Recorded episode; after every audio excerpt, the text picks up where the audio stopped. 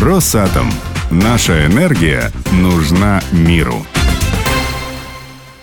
Почти $300 миллионов в прошлом году Росатому принесли контракты, которые были заключены при непосредственном участии компании «Русатом. Международная сеть». Подробнее об итогах работы в 2016 году и планах на 2017 мы поговорили с президентом РМС Александром Мертеном. В интересах отрасли. Александр Александрович, компания РМС существует уже не первый год, но, как мне кажется, порой вас считают какой-то внешней компанией и не совсем понимают, как именно вы работаете на рынке.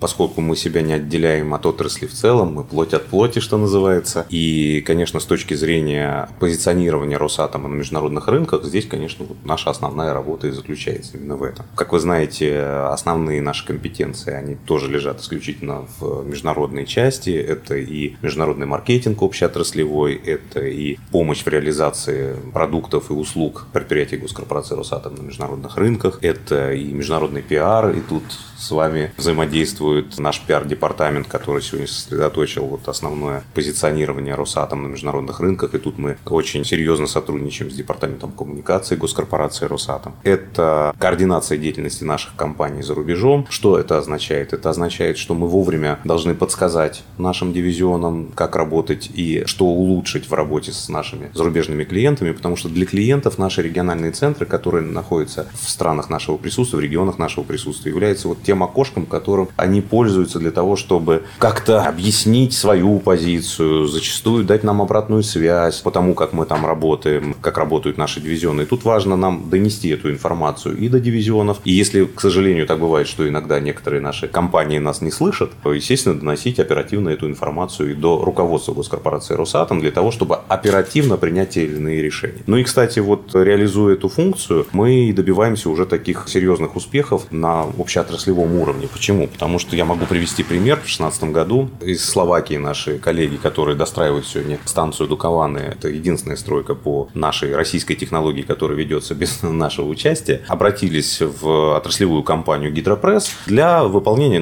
какой-то работы, небольшой по объему. Узнав об этом, наш региональный центр по Центральной Европе оперативно подключился к этой истории, быстренько взял переговорный процесс в свои руки и, подключив через госкорпорацию отраслевую компанию «Росатомсервис», мы добились того, что словацкие коллеги в итоге заказали нам объем работ, просто в разы превышающий тот, который они изначально хотели получить от Гидропресса. Таким образом, мы получили общеотраслевой эффект, получили его в интересах всей отрасли, а не отдельного предприятия. Ну, естественно, Гидропресс там тоже будет свою часть работы выполнять, то есть это не в ущерб Гидропрессу. Но мы должны четко понимать, что есть общеотраслевая цель. То есть, когда мы работаем с нашим клиентом за рубежом, то из-за большого количества у нас дочерних компаний, которые каждый выполняет свой участочек работы. Они связаны все договорными обязательствами между собой. И учитывая, что каждое предприятие наше пытается учесть свой экономический интерес, зачастую бывает, что мы внутри отрасли очень много проводим времени в торговле между собой. Хотя окончательный-то результат, то есть окончательные деньги мы получаем все равно от клиента, то есть от конечного нашего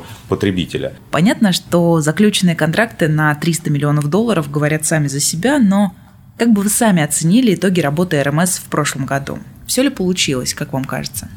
Событий-то много, целый год прошел, да? В году 365 дней. Естественно, каждый день – это день нашей созерцательной и содержательной работы. И по новым продуктам у нас выручка превысила те ожидания, которые мы себе закладывали в КПЭ 2016 года. И по выручке вообще на международных рынках, и по портфелю заказов тоже все сложилось, слава богу, успешно. В прошлом году при непосредственном участии РМС был решен ряд вопросов, очень важных для Росатома в целом.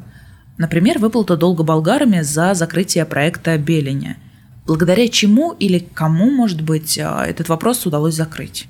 Здесь была такая проектная хорошая работа. Здесь работали и наши отраслевые юристы, и коллеги из АСЭ. И я хочу это отметить. За это люди получили отдельные премии, даже проектные, за то, что, по сути, цементировали всю эту работу этой проектной команды. Это наши коллеги из Центральноевропейского офиса нашего РМС. На постоянном контроле и на постоянной связи мы были с коллегами из Болгарии, с Министерством энергетики. Это были постоянные встречи. И тут, конечно, нельзя не отметить, что все молодцы, и проектная команда РМС, РМС в частности, но, конечно, благодаря в том числе грамотной позиции руководства госкорпорации «Росатом» и в данном случае первого заместителя генерального директора, руководителя блока по развитию и международной деятельности, потому что Кирилл Борисович сам неоднократно, конечно, встречался по данному вопросу и с министром энергетики Болгарии, и с другими чиновниками, ответственными за реализацию того решения, которое было получено. И тут тоже нельзя исключать роль личности из истории, поэтому, в общем, грамотно выстроенный переговорный процесс, решение всех проблем в этом всем, правильная ориентация наших болгарских партнеров на реализацию выплаты этого долга, который был установлен международным судом. Это лишний раз, вы знаете, доказывает все-таки правоту Росатома, его серьезность. И несмотря на всякие политические события, которые происходят в мире, отношения к России, это лишний раз доказывает, что все-таки Росатом – это действительно компания глобальная, международная, которую уважают во всем мире и которая действительно действует и работает исключительно в рамках правового поля, причем правового поля даже зарубежных стран. Нельзя не отметить, как мне кажется, и вашу большую работу по проекту ПАКШ-2.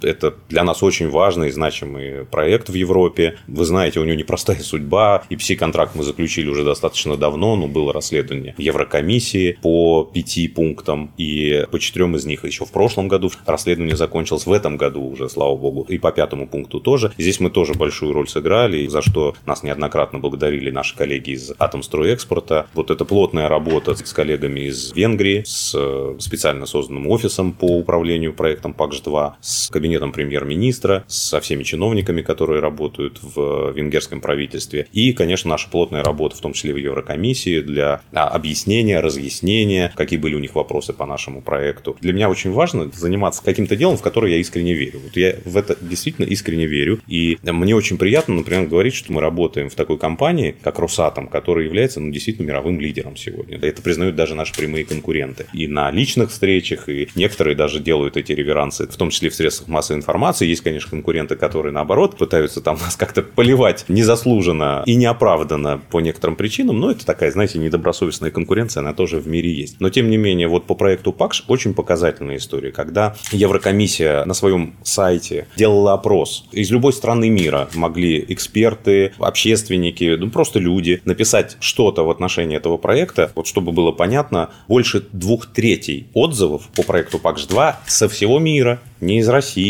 а со всего мира, были за этот проект, и больше 2/3 этих отзывов были о том, какой Росатом молодец, насколько его технологии правильные, безопасные, проверенные в своей стране, а не сначала построенные где-то за рубежом и там поэкспериментировали. И в этом плане я считаю, что тут тоже большая работа была, естественно, всего большого коллектива Росатома, но и свою часть в этот процесс, безусловно, внесли и наши региональные центры, которые также работают со всем экспертным сообществом у себя в странах, в своих регионах. Мы были правы, когда мы запускали развитие региональной сети Росатома за рубежом. То есть это действительно сегодня приносит плоды, это работает и в гуманитарном плане, и в экономическом плане. То есть конкретно есть цифры, результаты. А если говорить о задачах на 2017 год? В 2017 году должны быть запущены определенные процессы, которые помогут нам в итоге достичь определенных экономических результатов. Потому что, понятно, госкорпорация хоть и называется государственной корпорацией, но по сути гражданская часть отрасли – это коммерческие организации, которые должны добиваться соответствующих финансовых результатов, финансово-экономических. И поэтому, конечно, на 2017 год у нас стоят новые задачи, которые превышают задачи на 2016 год. Это и рост портфеля заказов. Выручка на международных рынках должна как минимум не снизиться, а тоже расти. И, конечно, новое для нас в 2017 году, именно для РМС, это то, что руководством отрасли утверждена концепция развертывания сети продаж новых продуктов Росатома. И вот на 2017 год определены пилотные продукты, которыми мы будем заниматься, реализацией которых. И здесь мы активно будем взаимодействовать с такими нашими отраслевыми компаниями, как Атом Энергомаш и его дочерней структурой, заводом ГАНС, который находится в Венгрии. Это по реализации продукции для гидроэнергетики. Мы будем, естественно, взаимодействовать, опять-таки, по этим пилотным продуктам с компанией АИК, вернее, теперь это будет называться Русатом Хелскея, и с Юматексом по углеволокну.